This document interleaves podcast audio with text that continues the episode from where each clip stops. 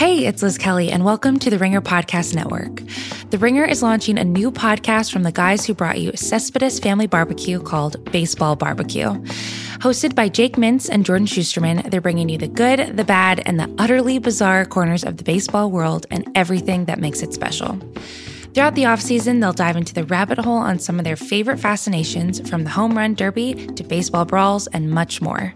Once the season returns, they'll break down the latest MLB news and developments. You can subscribe to Baseball Barbecue on Spotify or wherever you get your podcasts.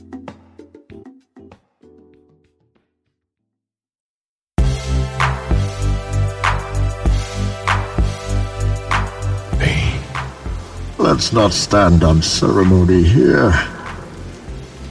Mr. Wayne. I'm Sean Fennessey, I'm Amanda Dobbins. and this is The Big Picture, a conversation show about a man who did not adopt the darkness. I'm talking about someone who was born in it, molded by it. He didn't see the light until he was already a man. By then, it was nothing to him but blinding. I'm talking, of course, about Tom Hardy.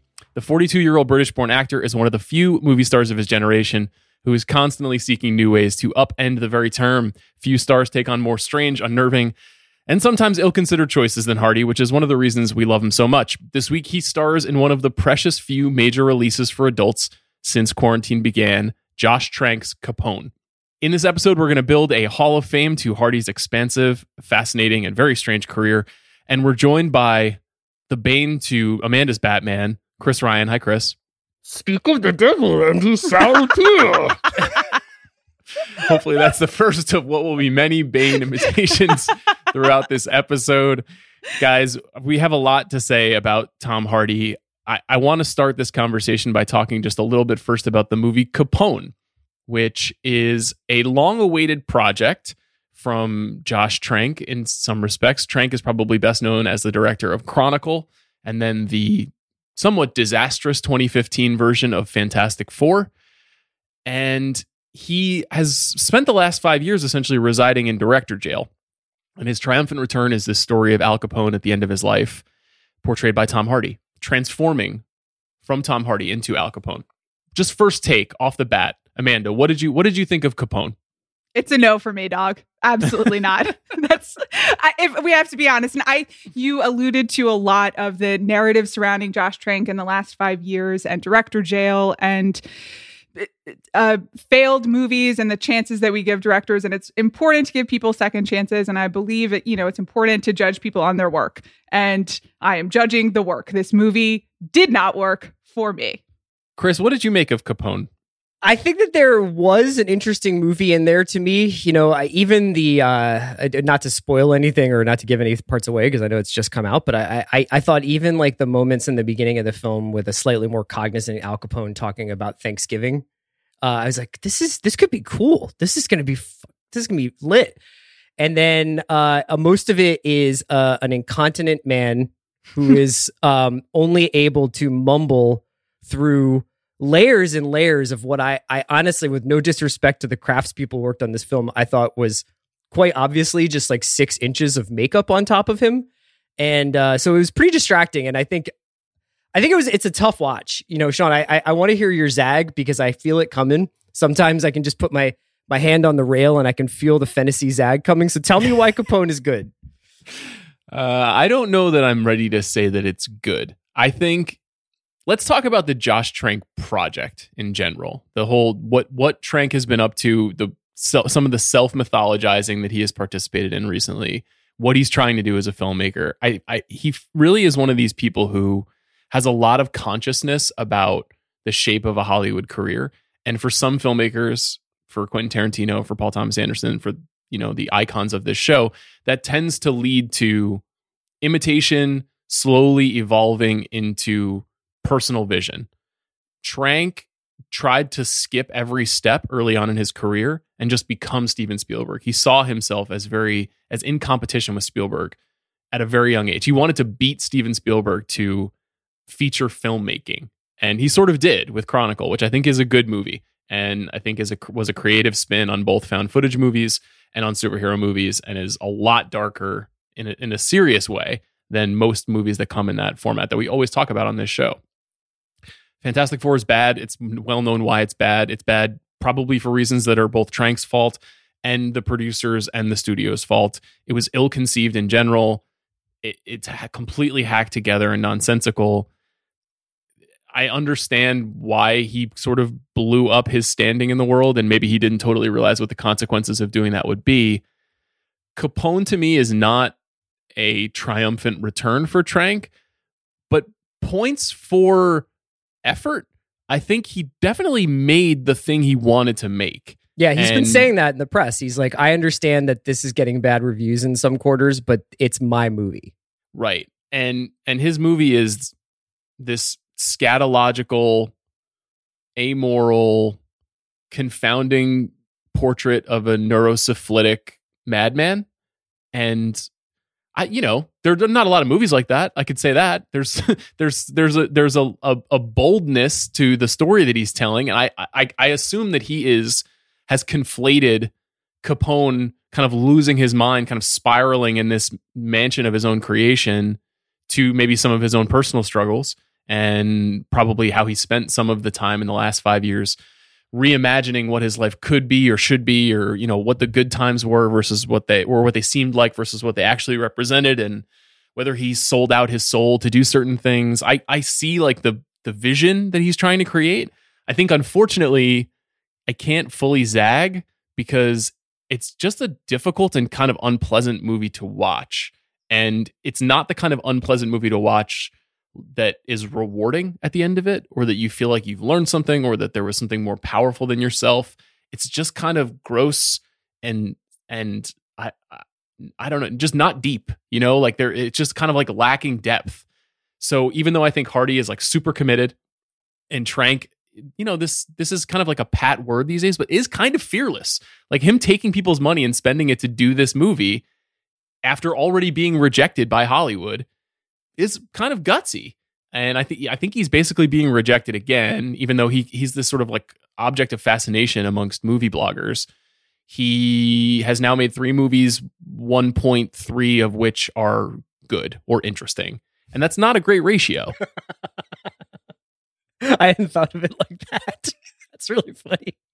It's just it's just it's not it's just not a good performance track record. Amanda, what what about it specifically did you think did not work? I just actually don't think it's particularly original or that there's a huge amount of vision. I think it's a pretty classic um, story about uh, a very knowable villain late in life reflecting back just with extra poop. And I mean, if you think like taking a lot of money to put poop in a movie is gutsy, then sure, congratulations to Josh Trank. Like I I didn't find it that uh, innovative as far as filmmaking goes. I found it to be a tough hang. We're going to talk a lot about uh, Tom Hardy performances and and Tom Hardy's career and evolution. I again, I do respect Tom Hardy's commitment. He shows up and he's going to do what he's going to do, but I wouldn't say it's my number one Hardy performance either. It feels a bit familiar as well. I just I, I had seen a lot of this before, even though it is a really weird, dark, extremely physically gross movie. And and that on top of just not enjoying watching it was enough for me. What's really interesting to me is that uh, Tom Hardy had planned on making a movie called Cicero, which was uh, about Al Capone's rise to power in Chicago loosely. It was I, I, can't remember when he had sort of started talking about this. There's a lot of like if you Tom Hardy casting rumors are an industry unto themselves because he gets attached to a lot of stuff, Bond movies and beyond. But you know, it's pretty tantalizing to imagine Tom Hardy, especially in the moments where Capone is coherent in um in Capone, to imagine Tom Hardy playing the more traditional Al Capone rises out of like the Chicago underworld to become like the, one of the first celebrity mob bosses. Yeah, I, I, I don't want to conflate Fearless with original. Like, I, I don't think that Capone is an original movie, and I don't, I don't think that this is even an original performance by Hardy. Like, it's definitely a hallmark of his to kind of uglify himself to play a character who's very unlikable and inscrutable and and frequently mentally unwell. That seems to be like a hallmark of a lot of the of his biggest and best known performances. I just think it it does take guts to just take people's money and just say I'm going to just do whatever I want with it. You know, like it is this is like a completely uncompromised independent film production. And you know the the studios that helped fund it are Bron Studios which make a lot of mainstream movies for Warner Brothers and Sony and those films get picked up there. And Lawrence Bender who is you know uh, Quentin Tarantino's earliest producer who helped produce Pulp Fiction and uh, Jackie Brown and a couple of the early films. And then they tried to take this movie to market and sell it and and no one wanted it. I mean they they i think they finished filming this movie in 2018 they finished cutting it in 2019 and and no one wanted to buy it. And you can see why. I mean it's a it's an hour and 45 minute disgusting portrayal of a psychotic criminal and it's not funny and it's it's just not that insightful I, I do think that there's like some good filmmaking in it. I don't know if that really matters at this point. I do think that that, especially that like 15 minute dream sequence that happens sort of later in the film, w- where he's really like slipping deep into his own mania, is a cool sequence. I think it's like it's well done. Um, but I thought that I thought the kid at the Thanksgiving table was good. it's very it's very generous thought, of you. I thought she was a very good kid, and Tom Hardy had real chemistry with her. And and Tom Hardy plays that kid, so I mean, hats off to him. Trank's a really good ideas guy. Uh, I thought you know if you saw his short, which is maybe not totally aged well in the title department, but the one that's on YouTube about the lightsaber fight at a at a kegger, that is obviously a very inventive and and smart little idea there's tons of smart ideas in Chronicle. It's what elevates it. Even the idea of like these guys can control cameras with telekinesis, so that's why it's still a found footage movie, but it has a little bit more of a um a wider cinematic palette than most found footage movies have. And even within Fantastic Four, the original pitch on that movie was that it was going to be David Cronenberg body horror about these young people going through like traumatic physical changes that eventually lead them to becoming superheroes. He has good ideas. I don't know that he is um he needs to be an auteur. I don't know that he needs to be the sole person in charge of like the vision of what's getting to the screen. I think that Spielberg learned that too, where he was like, I work well when I work with good screenwriters and good producers and and have some checks and balances in place. And I think that Trank is at least based on that Matt Patches piece that was in um, Polygon. It's it's it's like obvious that he sort of sees himself as almost like a Stanley Kubrick figure of like my vision is I'm the only person who knows how to get it up on screen, and I must break every piece of china in this store to, to get it done. Yeah, it's the the writing aspect of it is interesting. He obviously he wrote Capone, and he has a write screenwriting credit on Fantastic Four. He did not write Chronicle. That movie was written by the the now canceled Max Landis, um, and Capone feels like the movie that would be his second film that people would say this is kind of this does this doesn't work, but there's something audacious here. Let's give him a, a bigger job. And he, you know, Trank was part of this generation of filmmakers like Colin Trevorrow, like Gareth Edwards, you know, guys who were often white guys who were guided very quickly into gigs directing Marvel movies, Jurassic Park movies. Some got to make Star Wars movies, and and they got those gigs you know, I far be it from me to play judgment, but most of them didn't just didn't seem ready to make movies like that. And I think all those guys either got fired from, quit, or were replaced on a Star Wars movie. Yeah. So shout out to Kathy Kennedy.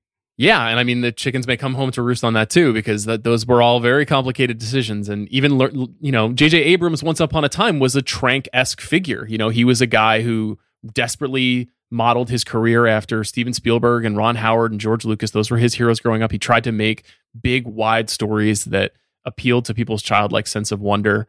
And, you know, JJ worked in TV for 10 years before he got his chance to really start making movies. Trank doesn't do that. And so Trank is a guy in his mid 30s who's now made three films, all of which, um, I don't know, probably came before they were due. And it's really interesting the way he's talked about Hardy throughout this press cycle. He he he's very insistent that he and Hardy are now close friends and that they frequently text and play video games together during quarantine.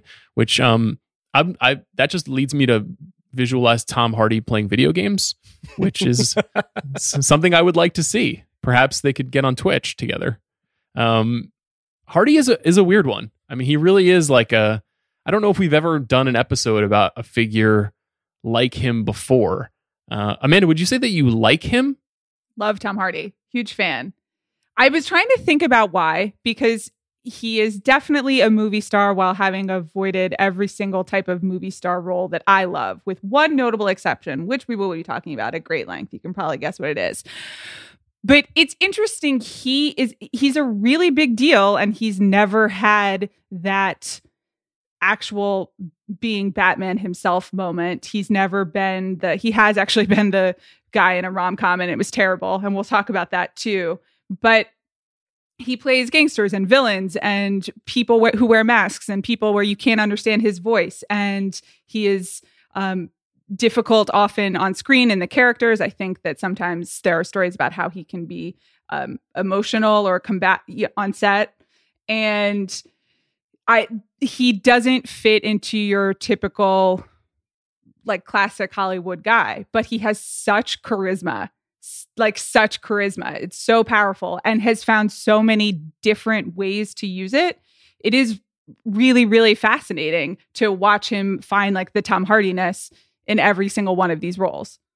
Chris, I feel like you've been a long time Tom Hardy person, but do you do you feel like he has lived up to you know the the early sense we were getting from him when he started showing up in movies like Layer Cake and Rock and Rolla? Like, is he did he turn out to be the performer you wanted him to be? No, I mean he didn't turn out to be the performer I thought he was going to be, but he's run so far away from that thing that I feel like it he's fully something else now. You know what I mean? You know, it's the idea of waiting for Tom Hardy to go back to the source is is kind of a fool's errand at this point because he's made more movies where he's wearing a mask, where he's doing an accent, where he's hunched over, where he's put on a ton of weight, where he's lost a ton of weight, where he's Russian, where he's speaking like he's Daffy Duck then he has those four or five foundational. Oh, is this guy a, a Paul Newman figure? You know, is, is this guy going to be this amazing male lead who is both like beautiful and deeply, deeply talented at acting? You know, I, I think it's it's notable that he is that he went to the same uh, drama school and was uh, right around the time of Michael Fassbender. And like Michael Fassbender is obviously somebody who's kind of I think we're waiting for like the next chapter of what Michael Fassbender will do now that he had a dalliance in some blockbusters, but I think everybody kind of would love like a really meaty, incredible Michael Fassbender performance. But Hardy has kind of deviated from that entirely. Like, you know, even the, you know, he's never done a truly like Oscar bait performance. He's not, he hasn't done a lot of um, matinee idol performances outside of some of the supporting roles he's done. Almost everything he's doing is about transformation. So it's hard to it's hard to talk about him as a movie star when he's so obviously never wants to be the, the same thing twice. He has this desire to be a part of huge projects, but also completely obscure himself inside the huge projects. Like we'll talk about a lot of these, but and it doesn't just mean wearing a face mask. Obviously, wearing a mask is a is a Tom Hardy bit at this point, but you know, Mad Max Fury Road is in the news this week. There was an oral history in the New York Times Mad Max Fury Road is almost certainly going to make the Tom Hardy Hall of Fame. Spoiler alert. In that movie, it sounds like his voice is dubbed the entire time, and he seems to be giving a performance that is completely different from every other person in the movie.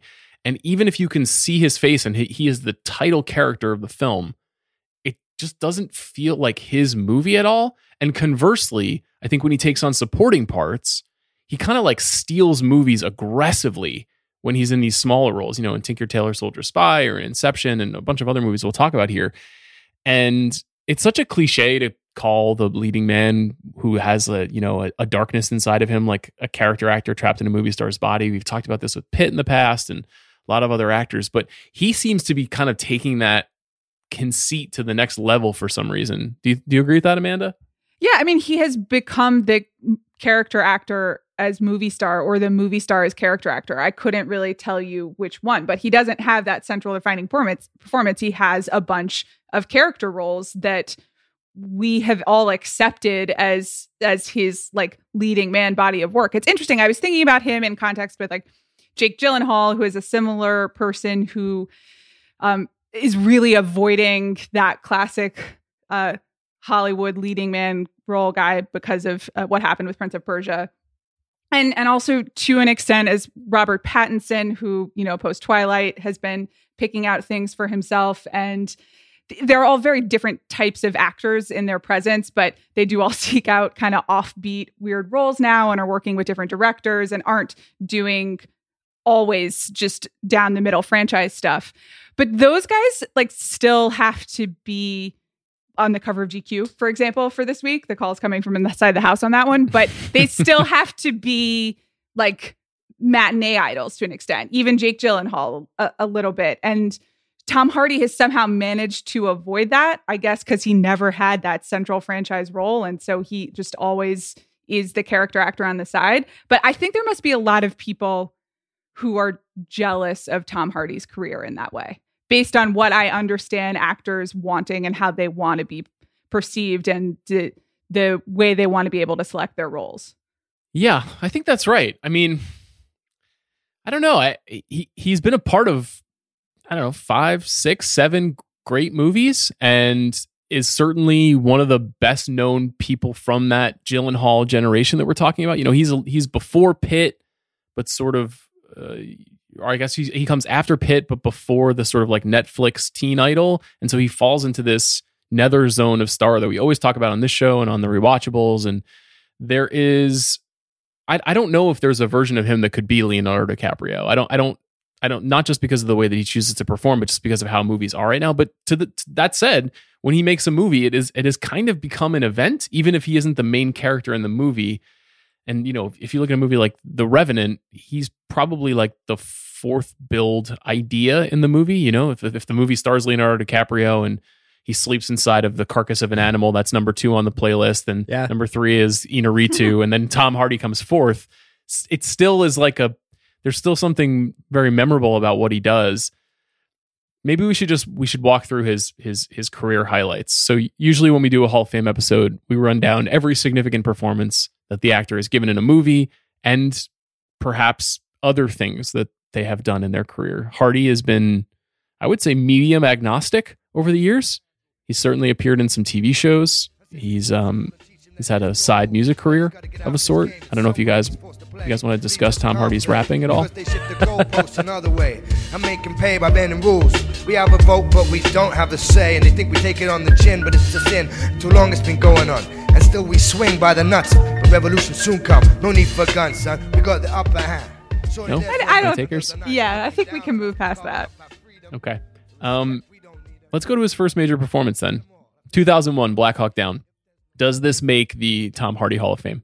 He's he's good in this. It, it's a good example of Tom Hardy uh, doing what everybody else is doing, and he has a lot of. Uh, you can feel the magnetic pull when when Twombly's on the screen. He's really in it pretty briefly. Uh, my favorite thing about Black Hawk Down, well, I aside from Black Hawk Down, my favorite thing about um, this year is that there's essentially these two things that happened in 2001 where almost every actor of this generation gets their start and it's Black Hawk Down or Band of Brothers and Tom Hardy's in both. That's true and I think also just in terms of the types of roles that Tom Hardy is going to play and the types of movies you're going to find him in for the next 20 years, it's a it's a good place setter or a good uh, starting point. It's not that big of a role, but I'm okay with like putting it in the Hall of Fame for now and then if we got to make room, so be it. I also okay. think it's it's worth noting that like who the people behind those two things, Ridley Scott for Black Hawk Down and and Spielberg and Tom Hanks, and everybody who was working on Band of Brothers, clearly like saw something in him. I mean, obviously that that those roles are both like the fifteenth or sixteenth, and in Band of Brothers, it's like the twenty fifth on the call sheet, but was earmarked at a very young age to be in that group of people. The next movie on the list is Star Trek Nemesis. Not sure if either of you guys have checked this movie out, um, this is one of the late period Star Trek films. Uh, you know, it features some Romulans. It's a really more next generation cast. It's not a bad Star Trek movie. It's not a great one. Uh, Tom Hardy plays the leader of the Romulans, Shinzon. Yeah. Yes, Amanda? Who are the Romulans again? They're like worse um, Klingons. Oh, right. Okay, thank you. Yeah, they're an evil extraterrestrial race in the Star Trek okay. universe. Um, man, it really just feels like Star Trek is not a part of the culture anymore, huh? People just don't give a fuck about Star Trek. Isn't That's because that JJ stabbed him in the back to go do Star Wars, man. I liked the first JJ movie. Yeah. That was good. Yeah. It was very good. Chris Pine crushed that. I don't think that um I think it's interesting that Tom Hardy is basically the big bad of this movie, but he's in a lot of makeup and it's very similar to Black Hawk Down. It's sort of like portending where he's going, but is was not a hit.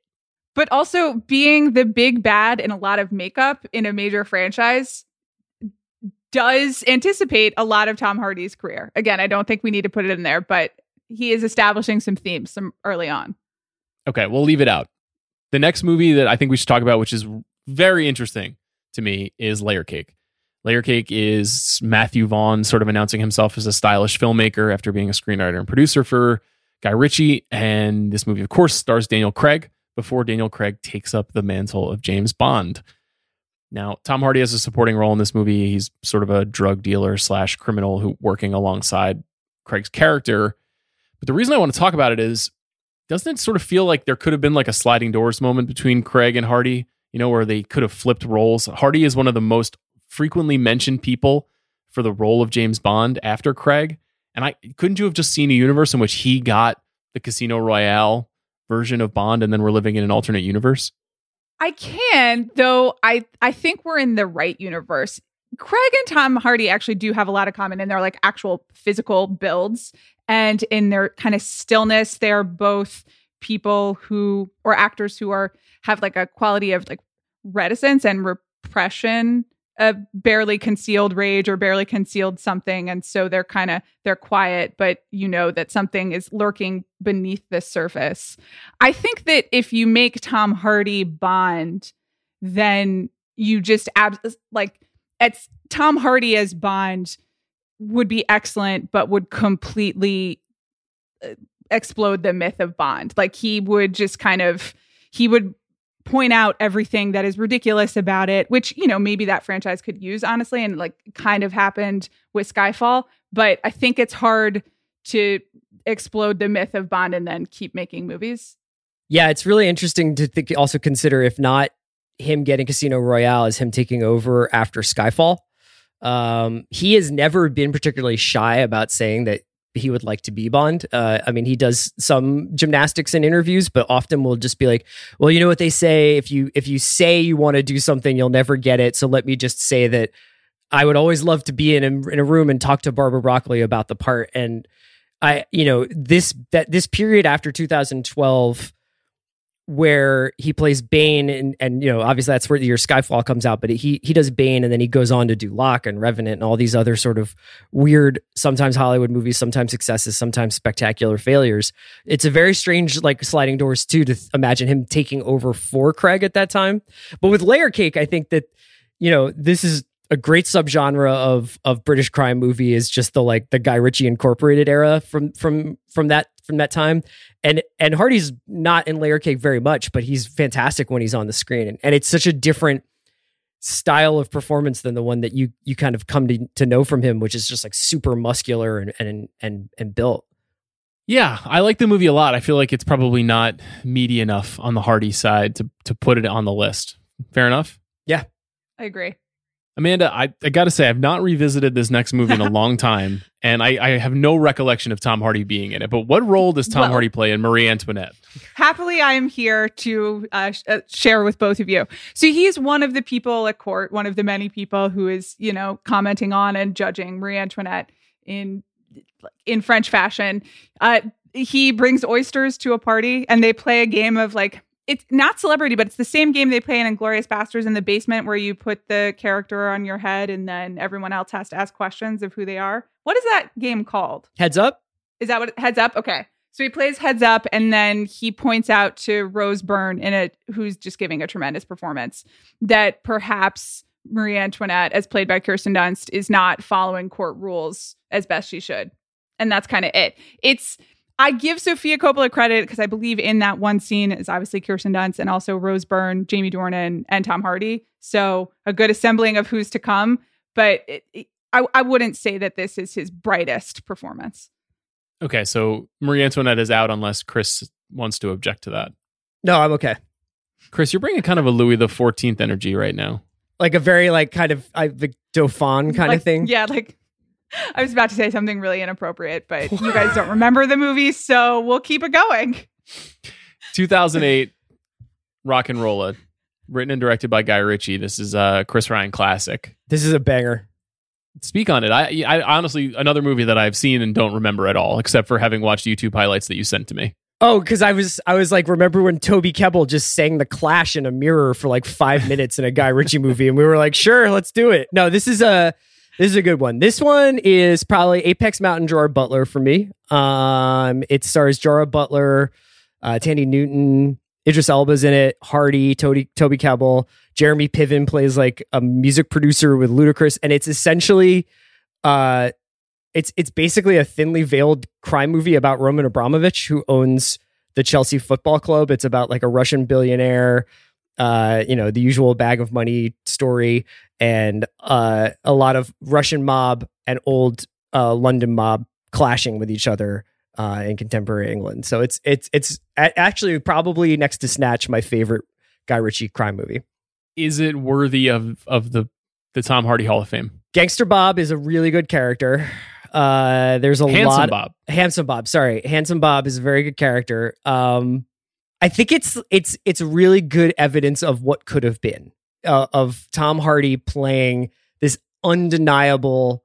I mean, honestly, a sex symbol and a heartthrob in in in this movie. So he has definitely walked away from that. I would put it on on honorable mentions for sure. I'm gonna I'm gonna flag it for now, and if we need to take it away, we'll take it away. Um, next up is Bronson.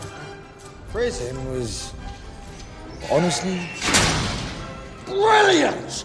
I liked it personally. Oh, fuck that. I loved it. It was exciting. It was on the edge. It was madness at its very best. Man, I don't know if you've seen this movie. This is a very uh, severe and intense Nicolas Winding Refn movie. You're up on it? I've seen this movie. I don't live in a cave. no one's saying you live in a cave. It just I mean, doesn't really feel like it's do in right your now, zone. but we all do. anyway, yes, but Tom Hardy is in my zone. I don't. I don't remember a lot of it. I just I remember the conceit of this is the one where he's almost like doing a theater. He he's like on a in a on a black theater stage and is kind of narrating a lot of the flashback of his life and like really going for it. Exactly. He's frequently appearing in makeup. It's a total transformation by Hardy. It's based on the true life story of Michael Peterson, who renamed himself Charles Bronson, famous British criminal, bald head, large, sort of st- strongman esque mustache. And it's a very theatrical performance. It's a very kind of overmanaged in a good way Nicolas Winding Refn movie that I think you know this this movie sort of leads to Drive, and then the Nicolas Winding Refn moment. This brought him a lot more notoriety than the movies that came before this. Very stylish, very very you know severe, it- it- very violent, very Stanley Kubrick influenced. There's so much of him pulling from a Clockwork Orange in this movie, um, but I do think it's really the movie that got Hardy attention as a potential mainstream movie star. Would you agree with that, Chris? Yeah, and also I think where it becomes like he he puts himself in the physical transformation Olympics with the other actors. Like this is I can't remember if it's exactly around the same time, but I, I believe Michael Fassbender does Hunger around this time. So you're seeing these roles where these guys are going through these complete and total physical transformations, which is always, you know, uh, good fodder for for for praise for actors. If I remember, I mean, I remember obviously the the stylized part of it and the physical transformation, but and it is a um a, violent and a startling performance, but there is still also you can locate the Tom Hardy humanity in it. It's like pretty grounded, which he hasn't fully gone into I'm wearing a mask Bane, you know, other world. That's the second half of his career. And it's really effective. It that's that's what's so memorable about it. Yeah, Yeah, there's nothing shaded about it. He's literally into camera for half of the movie, communicating directly with the audience, which is kind of the opposite of a lot of his performance style that comes in the next 10 years.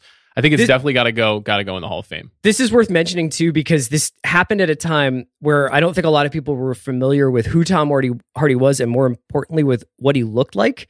So if your first exposure to him was Bronson, you were kind of like, "That is this who this guy is? Like, does he have a mustache? Is he bald? Is he jacked? Like, I don't even know who we're talking about here. It wasn't like he had like 10 years of notable roles and then did the transformation. This was a lot of people's introduction to him. So it was pretty confusing the years to come afterwards. Yeah, it didn't happen right away, which is you know, an entree into a conversation about the next movie, which is Thick as Thieves, which is a movie I haven't seen. I don't know if either of you guys have seen it, but um, it's directed by Mimi Leder, who uh, obviously has directed a lot of notable movies and TV shows over the years, including, I believe she was a part of the Morning Show most recently. Yeah. Um, Yes.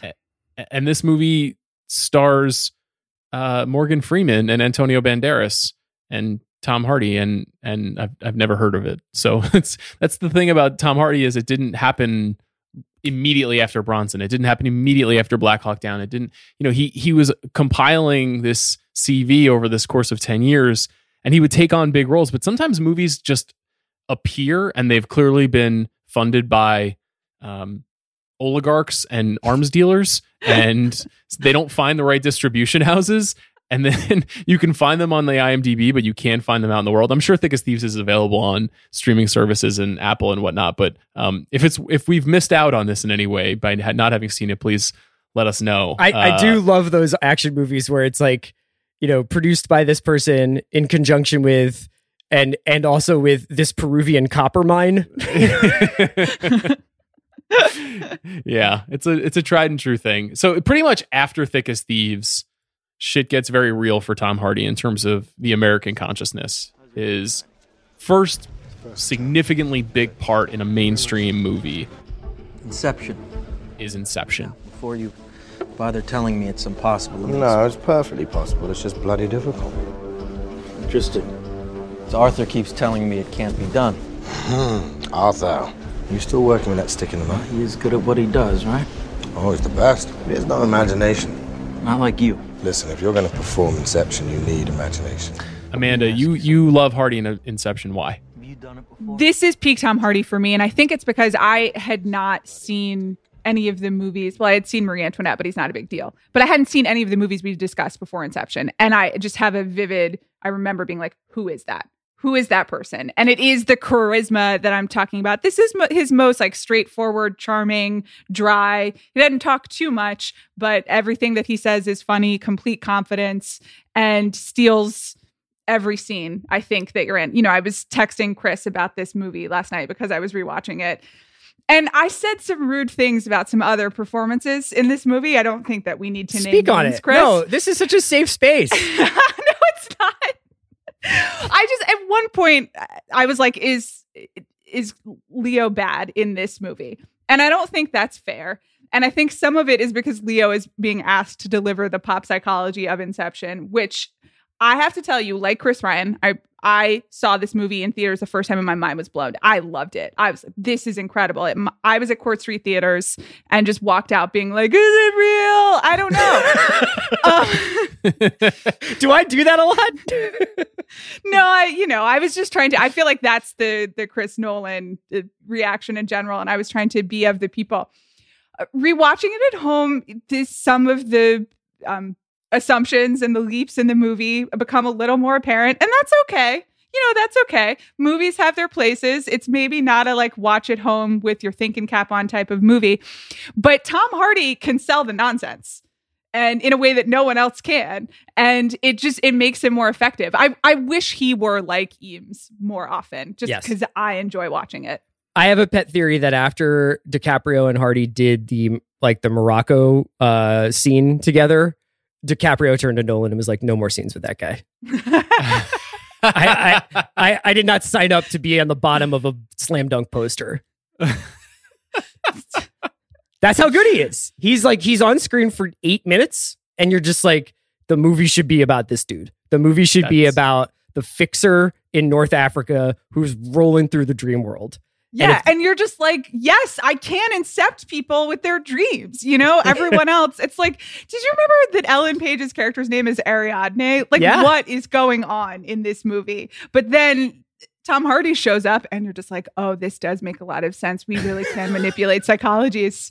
Yes, he, it's also um a, it's a performance that feels like it's part of this long lineage of British character actor movie stars. He described this as an old Graham Greene type diplomat, sort of faded, shabby grandeur. And you know, it's he's doing Alec Guinness. You know, he's doing David Niven. Like he's doing a very specific like.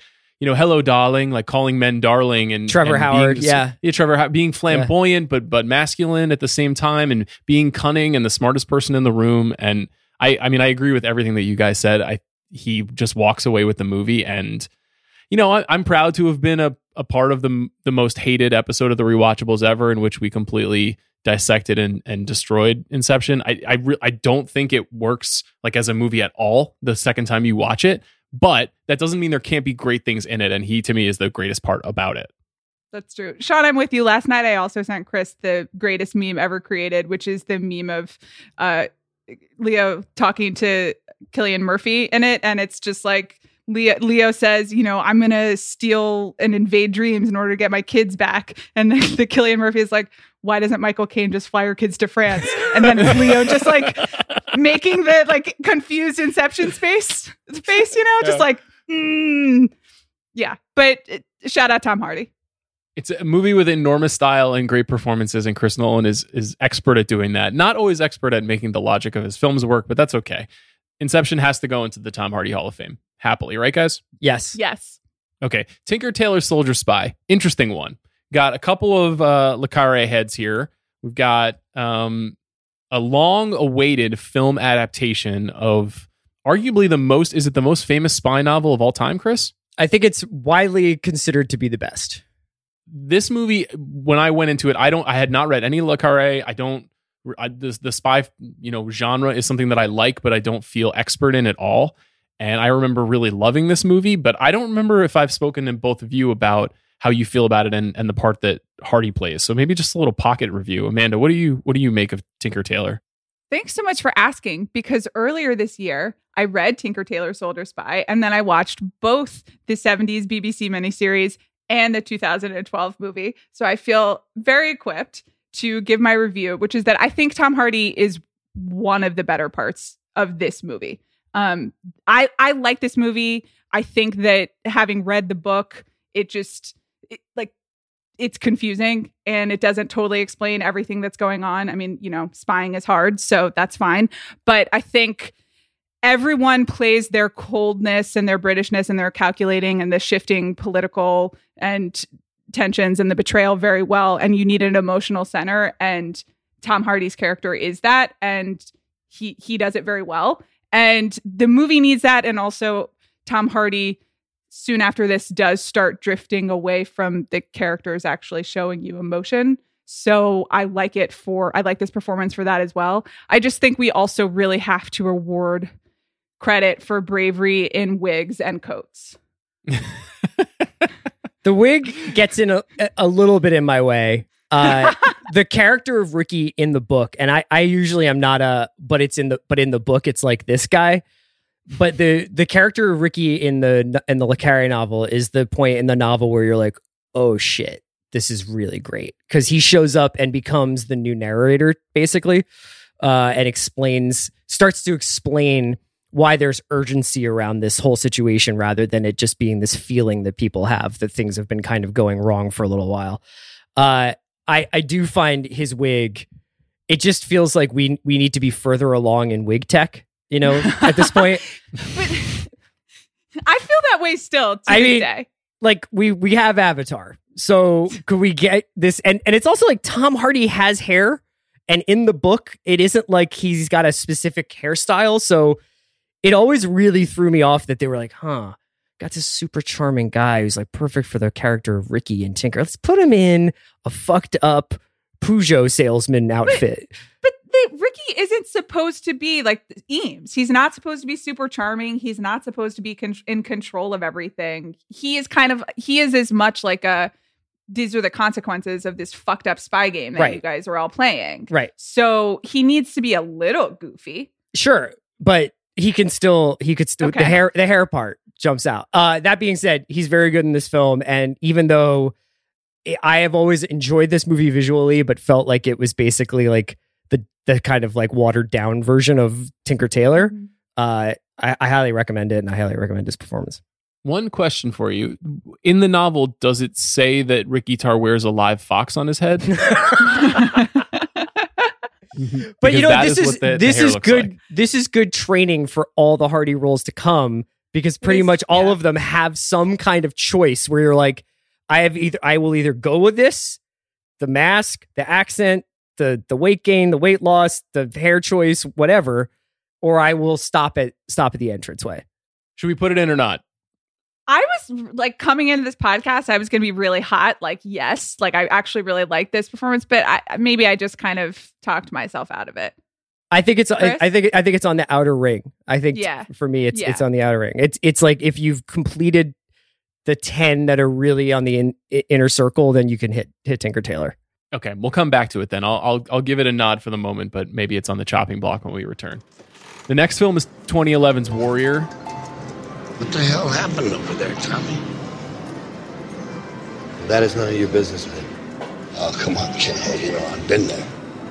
I've done it. I've seen it. You can trust me. I understand. You spare me the compassionate father routine, Pop. The suit don't fit. Listeners of this podcast will know that Warrior is the best sports movie of the 2010s and really one of the most underrated movies of the last decade. Uh, we talked about it a little bit when we talked about The Way Back and the the sad bro centric dramas of Gavin O'Connor. Um, you know, this is a movie about two brothers, estranged brothers, who uh, are both fascinated by mixed martial arts. And their father, played by Nick Nolte, the two brothers are played by Tom Hardy and Joel Edgerton. Uh, this is I, I actually remember it as one of the most exciting and emotional movie experiences I've had in in my adult life, and I don't even totally understand what it was that I was relating to in this movie, but it's an extraordinary performance by Hardy, who has fewer than twenty lines of dialogue and is just a almost like a like a killing machine. He's just this im- im- impressive physical force, and I feel like we keep pointing out different aspects of his acting style that he is going to a- adopt for some future performance. And this feels like Bronson plus something else. I don't. I'm not quite sure what. Um, it's like Bronson minus the dialogue. You know, he's just this this this brutal force. Um, I, I really I really like this movie. I think it's really like some of his best work. I don't know, Chris. What do you what do you think of Warrior? Uh, I mean, he's uh, like he'll make your cells explode watching watching him in this movie. He's like throwing fire hydrants around. Like it's it's such an incredible physical performance. He's so he's just such a raw open wound of a character in this movie and and doesn't do it with a lot of dialogue like you said. It's just like he's so vulnerable too, which is sort of uncommon for these it's like kind of sports movies. I mean, often you'll have like that'll be the end point, but his character in Warrior is all is all open and and and kind of raw. I, I love him in this. vulnerable is the word that I was going to use. And he's like really extremely moving in this while also being it being such a physical performance. And I I think he's so good at it and I value this performance because he does seem to inch away from that vulnerability a bit as the career goes on. Also, Yeah, really nice true. job balancing out. So, like, this is a, a very good example of if you've got Tom Hardy in the movie, what else do you do? And you kind of need a Joel Edgerton to to make the donuts throughout the movie. And and sometimes people don't do that. Sometimes they're like, let's have 15 crazy actors in this movie. Like, let's put Shia LaBeouf in it. Who cares? And it, it you gotta have it where it's like Joel Edgerton's gonna show up in every scene and actually say the dialogue. Chris, do you want to take 60 seconds to vamp on your boy Edgerton? This is really one of your guys. That see, this is this is a classic fantasy move because why don't you fucking vamp on Edgerton? Um, I I I think Joel Edgerton is a perfectly fine actor who, and I think all of the films that he's appeared in would be uh, significantly upgraded if he was just replaced by Hugh Jackman in all of them. I have to be honest. Picture every Joel Edgerton movie, but with Hugh I- Jackman. I do not think that Warrior would be improved by Hugh Jackman, an actor that I respect very much. Uh, I I don't know. I mean, imagine Wolverine and and and Eames toe to toe in the octagon. Who says no? God. Is this Okay. the deepest concentric circle of big picture? When we start having like incredibly hot Edgerton takes. I mean, this is what we care about. This is why we're doing this in the first place. Warrior is definitely going in the in the Tom Hardy Hall of Fame.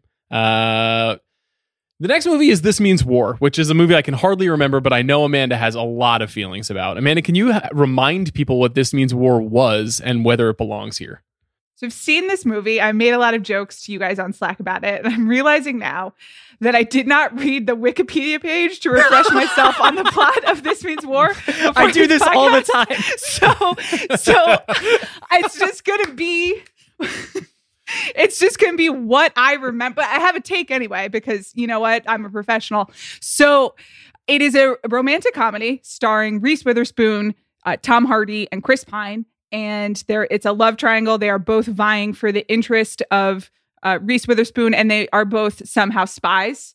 Um, and there is some, quite frankly, problematic surveillance going um, on Reese Witherspoon while they're both trying to date her. Uh, I couldn't tell you why. I seem to recall that she is some sort of entrepreneur and she's friends with Chelsea Handler in the movie. Anyway, not a successful ro- romantic comedy. Here's the thing it should have just been a romantic comedy between Tom Hardy and Chris Pine. They have tremendous chemistry. Just put those two guys in a romantic comedy. I, I love Reese. I question some of the decisions she's made in the last 18 months, but I'm always on her team. I just don't think she needed to be in this one. The end. The Amanda Dobbins, Chris Ryan memorial. I have a strong take on a movie that I barely remember. Is is I, we could start an offshoot if you wanted to, like a sub pod of just like I, I think I remember reading about this on Vulture in 2014, but here here comes 20 minutes on it. Uh, I also remember th- this. true. This means war was like a pretty hot script. Like I remember, like when Yes. it was like getting made, people were like, "All of Hollywood has gone out for the the two male leads in this in this in this movie," and it just being absolute crickets when it came out. Um, and I wonder whether or not the process of making this like if Tom Hardy after. I mean, do you? I, I honestly haven't seen this probably since it was first on cable. Like, did is Hardy any good in this? He's very charming. If may I spoil this means war, I am confident in the ending. Please. Actually, I'm like 90% confident. But I, I think that Reese Witherspoon ends up with Chris Pine. So he doesn't even get the get the girl. So he's kind of like the the third wheel type person. But he's perfectly charismatic. I'm sure this is why he'll never do a romantic comedy again. I think he'd be very good at it. Yeah, I, I, I, I don't even remember watching this movie, even though I think I did. I do think it features two of the best character names I've seen in, in recent times, which is uh, Chris Pine's character is Franklin FDR Foster, and Tom Hardy's character is Tuck Hansen.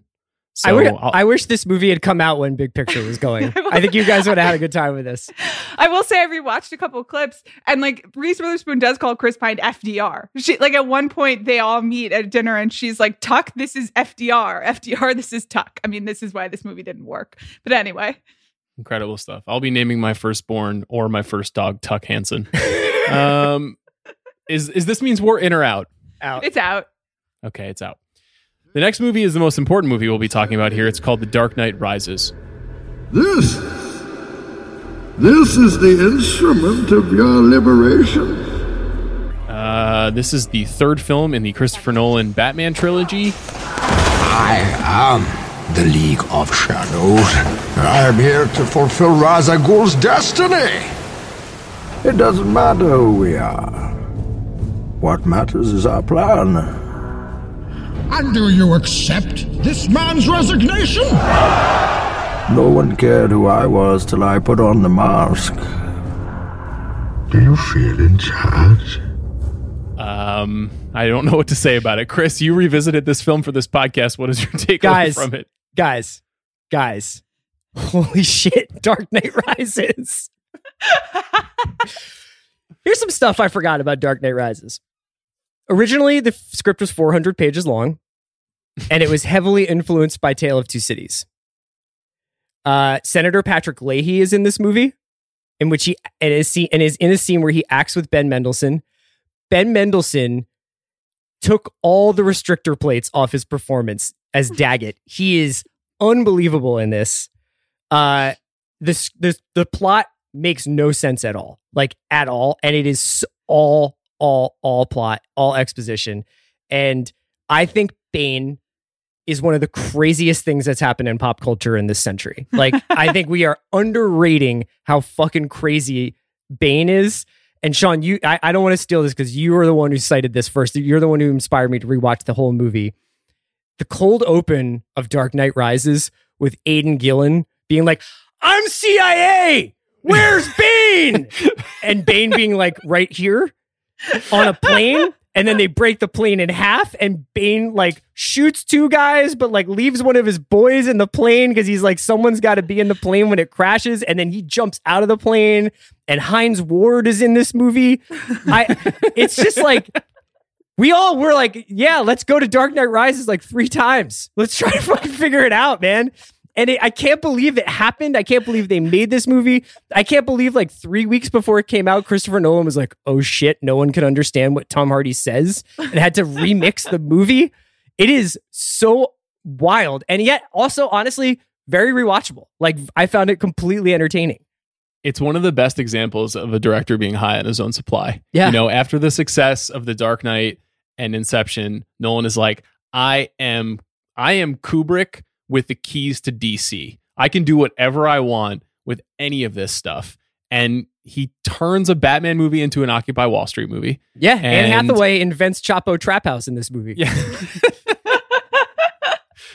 it's it's incredible. And just for the sake of Hardy purposes, Yeah. the Bane performance is hilarious. It's like effective. He is huge in this movie, even bigger than he is in Warrior, and very intimidating and very believable to the character of Bane, who in the comic books famously breaks Batman's back and paralyzes him. And he's like imposing, but he is using this voice, which has been redubbed, as you said, Chris, that is almost like um it's like a mutant dandy, you know, the the the, the, the Britishness of his he voice. based it he based it off of like the, the like the kind of rogues gallery of Dickens novels. He was like, "Oh yeah, this is like the the urchin urchin king, you know, selling selling blacksmith oil out of the back of a shop or something, but also it works for the League of Shadows. Also, Bane has like no fewer than 8 monologues in this movie.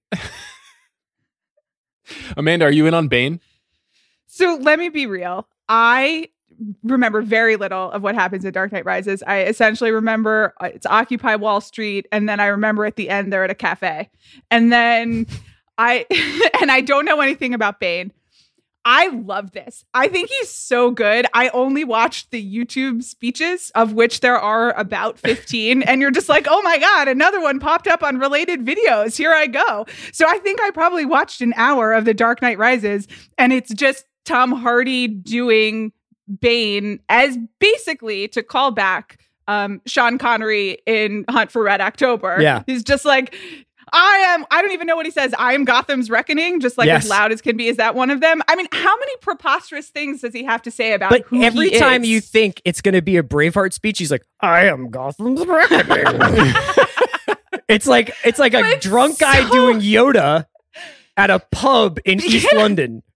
but it's so it's funny and it's but it's so funny and weird that it is kind of unnerving i like and i do and there is his physical presence again and i think they're just kind of like well he's going to be weird so we're going with it it's definitely the best part of this movie Imagine being Tom Hardy and you get the script for Dark Knight Rises and there's a sentence in the in the piece that says, "I am the League of Shadows and I'm here to fulfill Ra's al Ghul's destiny." What is happening?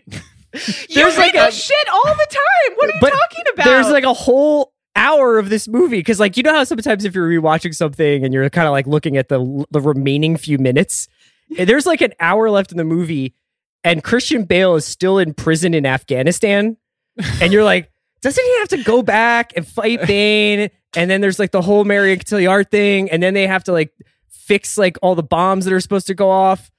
And there's only like 45 minutes left, and he's still trying to climb out of this tunnel where dudes are chanting "Rise" and telling him the story of the mercenary and the the, the child and all that stuff.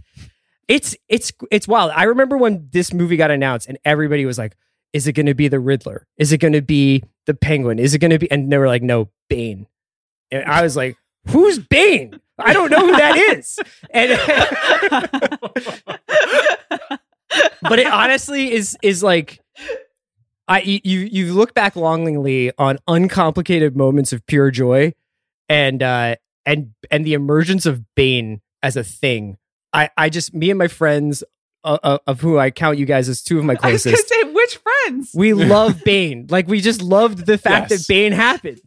Yes. The truth is, the only reason I wanted to do this episode was so that we could talk about Bane. I just think, and if we got to do a spin off Bane series, we'll do it here on the big picture because, and, and frankly, we got to hear from the people. If the people, much like Occupy, want to rise up and transform the big picture into a Bane pod, we'll do it. We'll do it again. Amanda, you I'll know rewatch the movie. Glen Powell is in Dark Knight Rises. I know that's one of the things I rewatched because he gets thrown around by Tom Hardy on the on the floor of the trading floor, or whatever. Glen Powell has to be like, "This is trade the trading floor. We don't have money here." and, then Tom he Hardy gets- goes, "Then Yeah. why are you here?" Guys, it's the floor of the Gotham Stock Exchange. I'll have you know. "Oh, sure, of course." Uh, the Dark Knight Rises goes directly into the top wing of the, the Number Tom one. Hardy Hall of Fame. It is um, just a, a marvelous performance and an absolutely ridiculous movie. Next movie, Lawless. Everybody remember Lawless? Do you remember Yeah. the halcyon days of Annapurna when when Mhm. Megan Ellison's company was giving money to exciting young filmmakers left and right? Kathryn Bigelow, she got a movie. Spike Jonze, he got a movie. Paul Thomas Anderson, he got a movie. And John Hillcoat also got a movie. John Hillcoat, who was the director of a very cool Australian Western called The Proposition, and then he directed the adaptation of The Road, the Cormac McCarthy novel.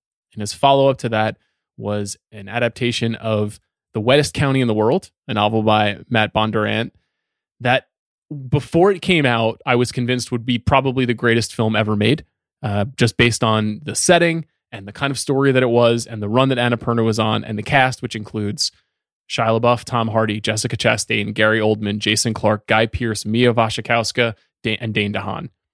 And um, Lawless is not the greatest movie of all time, sadly. Any any any re- memories or reflections of Lawless?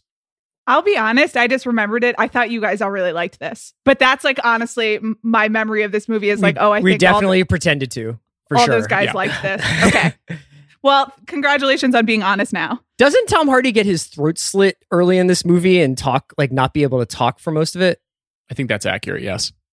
Also so- notable is that Shia LaBeouf is widely believed to have been completely intoxicated throughout the entire making of this film in a method performance about a you know a bootlegger. Um, so that's tough. It's it's okay. It's like it's not bad. It, there's some committed performances. Guy Pearce, I think, uh, ha- like shaves back his hairline and shaves his eyebrows. Yeah. Is it Pearce or Oldman does the eyebrow thing? I think you're I Guy think it's Pearce. I think you're right. Yeah. Uh, I don't know. Sh- should I do it's a that? Sort of. yeah. You're, I don't you're really gonna have shave your very s- eyebrows. I don't have very like dark eyebrows in the first place, so no, I feel like don't sh- don't shave your eyebrows. They don't grow. I'll back do the way you I'll want them do to. it. I will do it for the Bane Pod for charity. I will shave my eyebrows So, so next week on the Bane Pod, you will drink your own urine and shave your eyebrows. and only speak as Bane. Wow, this is going to be some good podcasting. Uh, I don't think Lawless goes into the Hall of Fame. Would you guys agree? I agree. I agree. The next movie is 2013's Locke, a movie that I like a lot. I won't be back for the match. I'll, uh, I'll have to listen to it on the radio. Dad, you said you'd be back. It's rubbish on the radio. Mum's doing sausages and all. Yes. It takes place entirely in a car, and Hardy plays a Welsh concrete magnate, um, a man who is responsible for what is frequently identified as the pour during this film. He's a guy who's going through some emotional turmoil, some struggles with his family and with his business, and it takes place in real time during a, a late night drive. I seem to recall being immensely moved by this movie that takes place in a car. I have not revisited it since it came out, though. What do you guys remember about Locke? Uh, I love Locke. It, it incredible accent work. This is actually, I think, legitimately a good Welsh accent to the extent that a man from Philadelphia who now lives in Los Angeles is allowed to evaluate those things. Um, I would also say it's worth noting that this marks uh, one of the first significant collaborations between Hardy and Steven Knight, and they go on to kind of be in each other's orbit a lot over the years, especially with making Taboo um, a couple years later. Locke is just such a strange movie, and it, it's weird. Tom Hardy definitely seems like he has the goods on somebody where they're like, yeah, so we want to make a movie that's set entirely in a car about a guy who's mostly talking about um, whether or not a concrete job is working out. And you're like, yeah. And they're like, but Tom Hardy's going to be in it. And they're like, take my money. Let's do it. And I, I don't understand how these movies keep getting made like that, but this movie is just like strangely affecting. I, I too had an emotional reaction to it, Sean. There's a lot of talking to the like the ghost of your father in the back seat going on, although I don't think the dad ever appears. It's just Tom Hardy talking to an empty back seat and a lot of uh, Bluetooth phone calls, man. I like this movie, and it is. I mean, it's that classic movie star thing of can you just carry a movie the entire time? Um, and and Tom Hardy can, and I again, it's he's not wearing a mask that I recall, um, and the accent is is good, but this is also when it starts to be like the when you get the stunt aspect to Tom Hardy's career and kind of like this is the movie it's the one where he's in a car the entire time and then there's like the one where he plays twins and the one where he you know he wears a mask which is like five of them. And so I don't want to hold that against this particular movie, but I just wanted to identify the turning point. This is when I realized I was like, "Oh, you're you're just going to be doing this now. You're going to be trying a lot of things." And trying things is great, but this is the turning point. I agree with that. It's a good point. One, one of the fun takeaways from just revisiting some scenes is I was reminded of the all star cast of people on the other end of the phone. I'm not sure if you guys remember Yeah. who some of those voices were, but Olivia Colman is on is in, appears in this film. Ruth Wilson appears in this film. Andrew Scott, the hot priest, appears in this film, and playing his son is is young Tom Holland. Great stuff. So we're putting I'm putting Locke in. I would put Locke in. Yeah. Next is The Drop, which is uh, a movie about Brooklyn full of British people, which is an interesting aspect of this full story. of Scandinavian people, basically. yeah. Um, in The Drop, uh, which is, uh, you know, sort of a crime drama, but mostly seen through the eyes of a regular guy. Um, Tom Hardy plays Bob Saginowski, a bartender uh, in a local Brooklyn bar. And he has some run ins with some Chechen mobsters. And he falls in love with Noomi Rapace. Remember when Noomi Rapace was a thing? Just a just a just a girl from the block, Noomi Rapace, classic Brooklyn chick.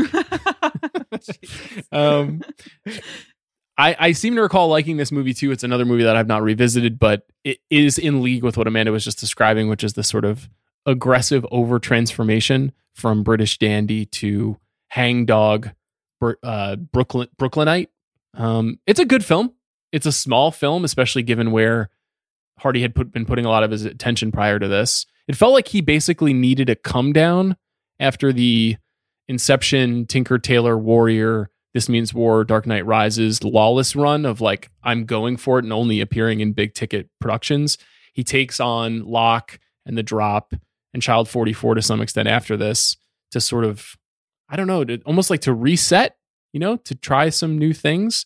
Um, I'm not sure if The Drop is really worthy of it, but Chris, I know you like this movie. I do. I like Drop a lot. Written by Dennis Lehane. Uh, really good James Gandolfini performance in this, and it has one of my like it, a really like incredible piece uh, towards the end of the film. I don't want to spoil what happens, but there's a great scene between Math- Matthias Schoenaerts' uh, Noomi Rapace and Tom Hardy in a bar where Hardy gives like a really cool monologue. Um, I, I, I think it's one of his more understated performances, even though he's trying very hard to be a Brooklyn guy. In or out, Chris? In. Okay, we're we're we're running up the numbers here. This is going to be problematic. 2015's Child 44. I feel like we can safely skip. Um, Too bad. That was really- a Richard Price script. There's a lot of really good people in there. The movie just sucked. it just didn't work out. It's funny that happens sometimes. You know, like that's the other thing about Hardy is he seems to have good taste even when the films don't totally work out. And I would say that some of these films that are coming up here didn't totally work out. One movie that did totally work out is Mad Max Fury Road. Max. My name is Max. I don't know if Tom Hardy gets a lot of the credit for that. When I revisit the movie, I certainly don't think of him, even though he is that title character. Amanda, would you make a case for Hardy's work in the movie? Yes, it doesn't work without him if you have someone who is stealing seen stealing um which he, you know, funnily enough as we've talked about, he often does, but if someone's not going with the flow of the movie or just being bad, then it doesn't work. If you have say Mel Gibson in it, it's a different movie. So you just have to put him in there because there is skill in in fitting in and making your own choices within like a larger successful movie. I think also if you haven't read that oral history, it is worth um, reading just for how grueling it was for everyone and how Tom Hardy is reflected on his own performance and participation in the production, which uh, which I think is interesting. And uh, he has apologized to everyone for a lot of his behavior on the set. Um, but it seemed like it was grueling, but also uh, worth it to everyone involved. So you got to give it to him. Yeah, I mean, it's in that oral history they talk about. I think Zoe Kravitz talks about having done a chemistry with Jeremy Renner um, to be in that part. Obviously, it had originally been when they had originally tried to mount it. It was going to be Mel Gibson. Um, he has a very kinetic energy that perfectly matches the way that George Miller made the movie. Whether that was on purpose or not, I don't know. But they talk a lot about how they shot that film in just like these little bite-sized pieces. Like there weren't like they went through a scene and did it. They were like, "You're gonna you're gonna do you're gonna act for eight seconds here while we throw a camera off a truck," um, and that that almost seems to suit him. You know, I, I wonder what what it would look like if it was made more like Road Warrior, where it's a little bit more like a classical Western style filmmaking. Yeah, I think he gives a great performance, but the story of that movie is is is the filmmaking and Charlize. You know, Mhm. those are really the two major takeaways from it. But it, m- picking good projects is a big part of being worthy of a Hall of Fame, and this is absolutely probably the best action movie of the 2010s. So it's it's rarefied air. It would just also be really dumb if we didn't put it in the Hall of Fame. Yeah, agree. Also, a nice mask corrective here. You know, he's made some bad mask movies. This is one of the great mask movies. 2015's Legend is next. Legend is a portrait of the Kray brothers, the very famous British gangsters, and Tom Hardy, as Amanda alluded to, plays both brothers. These these um these nefarious characters in in England's history. And this is a very stylized, very obvious kind of a movie. I think it's directed by Brian Helgeland, who is a, a longtime screenwriter and has directed a handful of films. And I remember thinking that this movie is perfectly fine and a little bit rote, but that Hardy is doing something pretty impressive because the brothers are two very different kinds of figures, even though they are clearly related. The the tics and the the troubles that they're experiencing are very different. So this just seemed I think a lot of his movies, one of the hallmarks of them is that he always seems to be giving a very effortful performance. You know, he's the kind of person who you can really like feel the sweat on him at the end of the movie, as opposed to I don't know who, who who's like a much more like Brad Pitt is a very graceful kind of actor. You never really feel him acting or trying to do something or transform. Hardy is in that really like that bare knuckled like watch me bend my body into into this performance. Um, but I don't I just don't love this movie. I don't know how you guys feel about it. I don't acknowledge movies where one actor plays twins. What? Wow. Why? Well, there's a really good 1990 movie called The Krays where a pair of brothers actually play the Krays. So I and it's it's it's I think better than than this film, but I just find it like really like distracting to see. I don't know why. I can't get get my head around it when I see two James Francos in the Deuce or whatever. Like I I always kind of find it like I'm hung up on it. Will you make an exception for the social network? I understand that there was some after effects that were. I don't made. mind it when they are in the background of a movie somewhat. I do mind it when it's like the whole selling point is the remarkable job this person is doing playing two people. This is a pretty controversial take. This takes a couple of really great movies off the board, Chris. Like what? This takes Dead Ringers off the board to Jeremy Irons film. I can live takes without it. takes adaptation off the board. Oh yeah. No, I'm not a mm-hmm. big adaptation guy. Wow. I love I love adaptation, but I understand what Chris is saying, and that's why I'm kind of in the context of Tom Hardy, I'm hesitant to put this on the list because like that's the thing. It's like, oh, he's playing both of them. And I know that he can play like two criminals in different ways. I like have seen the rest of Tom Hardy's movies. He can bring pathos and like lots of different textures. So I the the I'll try this kind of gets in the way of the rest of the movie for me. This guy clearly loves like classical gangsters though, man. Like he plays them a bunch. It's true. Chris, wait, you're are you out on all iterations of the Parent Trap? Yes. Wow. Yeah. Okay, let me ask you this: Are you out on the 1980s comedy Twins? Well, they're not played by the same actor. They're not. And that's my thing is I would make an exception if Christopher Nolan wanted to make what if Bane had a twin and Tom Hardy was Bane and then he had a twin brother named like Maine and but Maine was just like a norm a normal guy. How Yeah. would he speak normally, or would he Yeah, speak don't, the everything same way? about it would be like he'd be like Oh, he'd be like Eames from Inception and then Okay. his brother was Bane. Bane and Eames. Who says no? Certainly not me. Uh, we do say no to Legend in the Hall of Fame, though. Next up is a movie that I referenced earlier in this conversation, The Revenant, which I I don't is c- couldn't Tom Hardy's character have been played by any number of characters? This kind of feral villain character. I think he, Fitzgerald is that the name of his character. Um, I, I, it's nice that there's a Leo reunion and maybe Leo gets to settle the score after Tom Hardy eats his lunch in Inception in this movie and Leo gets to ride off into the distance with an Oscar here, something that Tom Hardy has not received. But I, I'm not sure that this is the most memorable Tom Hardy performance of all time. But I'm also not the biggest fan of The Revenant, and I know a lot of people do love that movie. What do you guys think? I agree with you, but I'm also not a huge fan of the. Revenant. Yeah, I think It- I, I think like like you said, like it's like the fifth or sixth most interesting thing about the Revenant is Tom Hardy being in it, which is saying a lot because Tom Hardy's usually pretty high up there.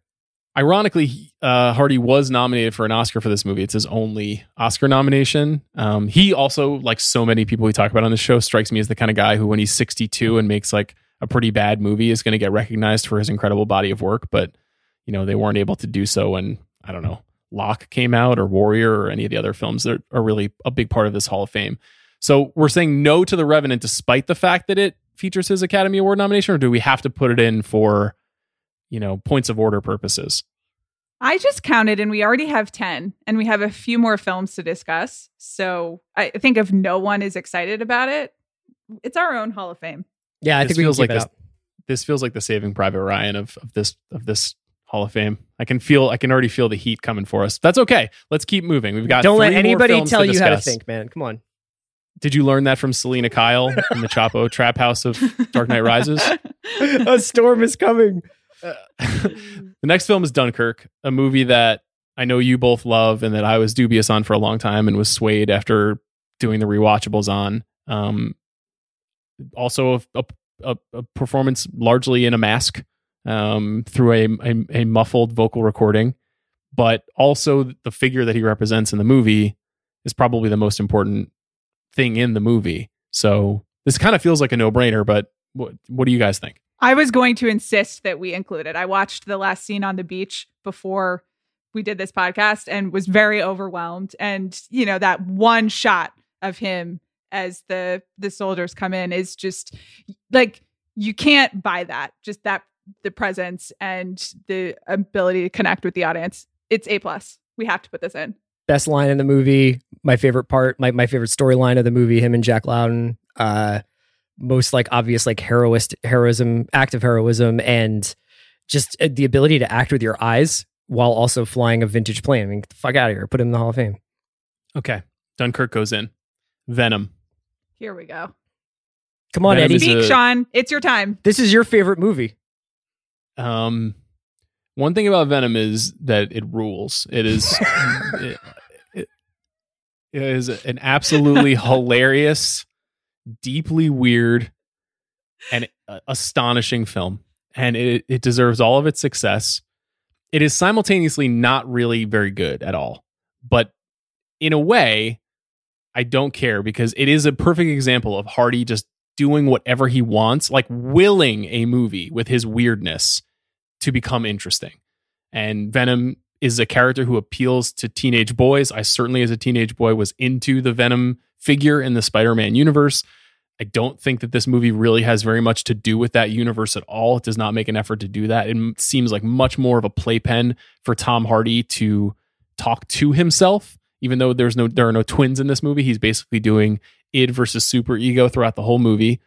It's really funny and slapsticky. And I think if it were positioned that way a little bit more clearly, which is clearly what Tom Hardy, what interested him about it, I think it would have a different reputation. I think when people think of it as a violent comic book movie with an alien suit inside of it, they're like, this sounds really dumb. But if you think of it a, a lot more in the lineage of, I don't know, Peter Sellers movies, I think it actually does really work well. And I do think that that's kind of what he's after in this movie. Now that there are also crazy violent special effects in the movie, but Tom Hardy is funny and is strange enough to sell shit like this. And I just think it's all about how you see it. I'm sure you guys have dissenting opinions on this. I think Venom is is a great film about journalism. You know, uh, Eddie, Ed- Eddie Brock taught me it was okay to be weird. I don't know what you want me to say. You know what the best thing in the fucking world is? Is when you look at Tom Hardy's 2017 through 2021, and it's just Star Wars Last Jedi, deleted scene as a robot or as like a stormtrooper. Vet 2018 Venom, 2020 Capone, 2021 Venom colon Let There Be Carnage. What a fucking lord. You, Don't- you skipped you you skipped one thing. What? Your beloved taboo. Oh yeah, taboo. Taboo. Yeah, yeah. James Delaney.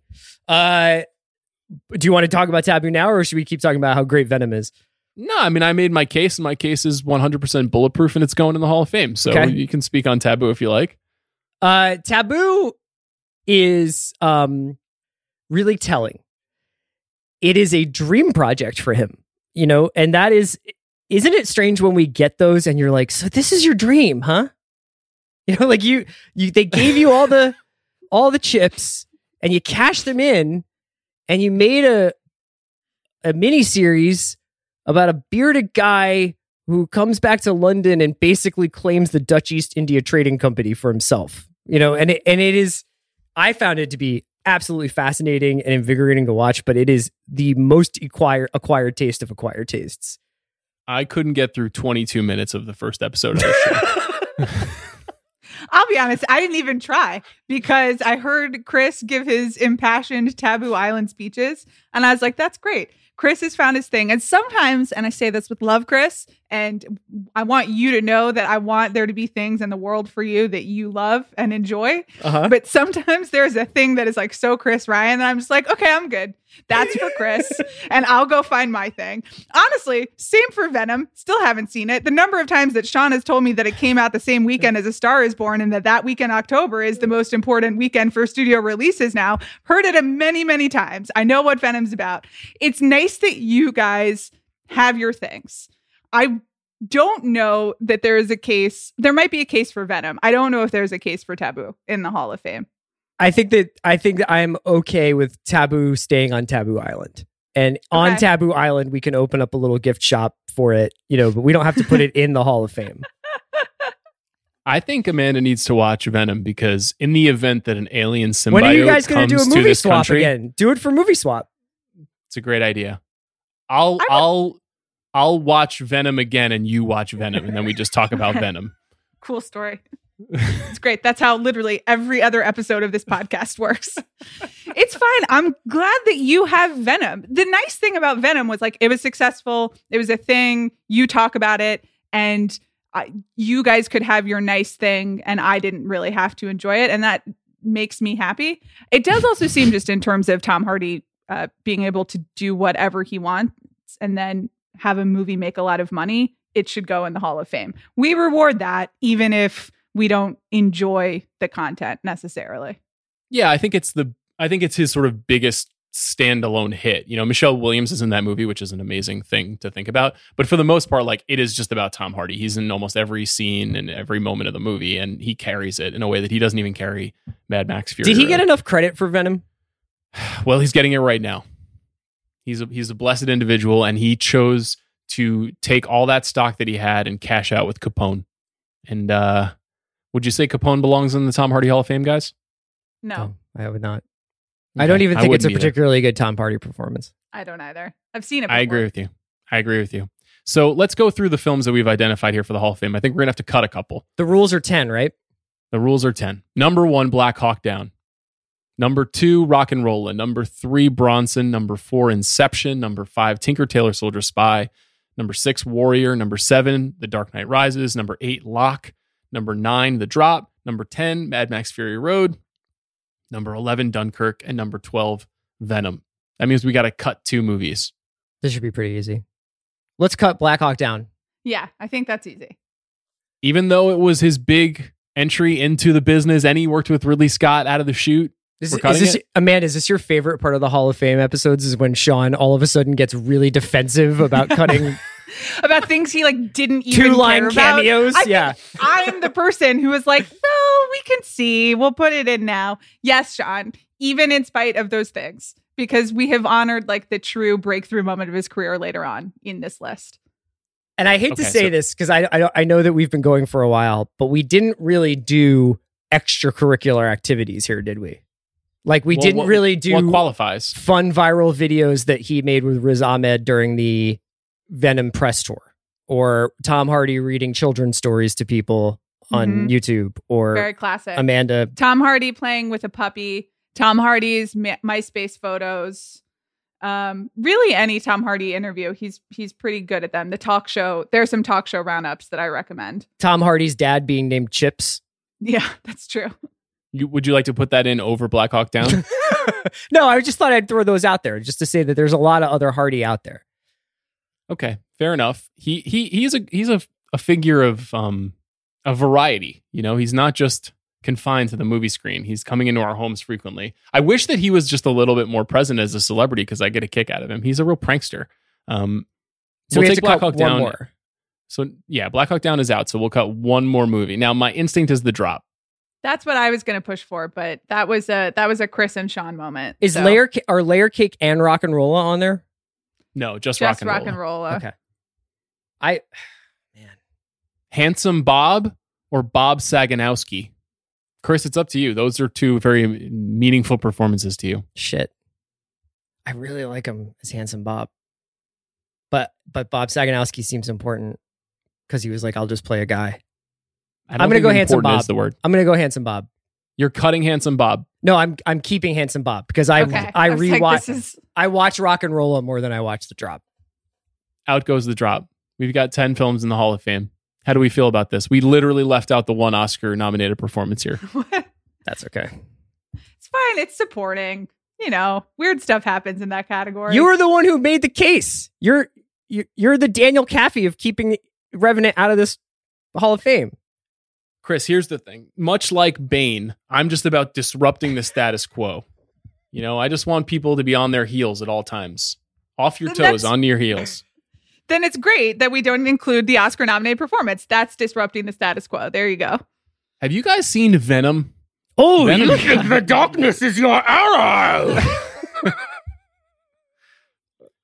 What a what an amazingly uh, useful edifice we've constructed here on this podcast today. Uh, we need people Chris to know uh, unconditionally. We, we need to make it very clear that Tom Hardy, we love Tom Hardy. But when you come to the Hall of Fame, there's the nine movies and then there's the Bane wing. And it's not a it's not a bit.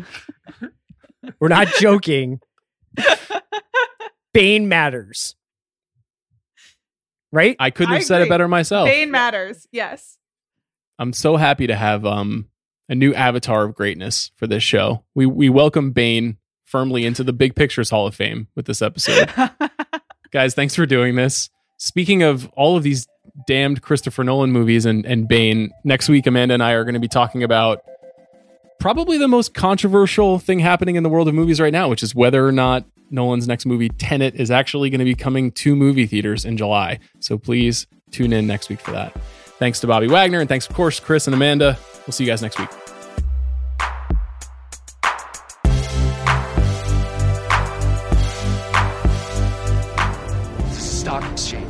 There's no money you can steal.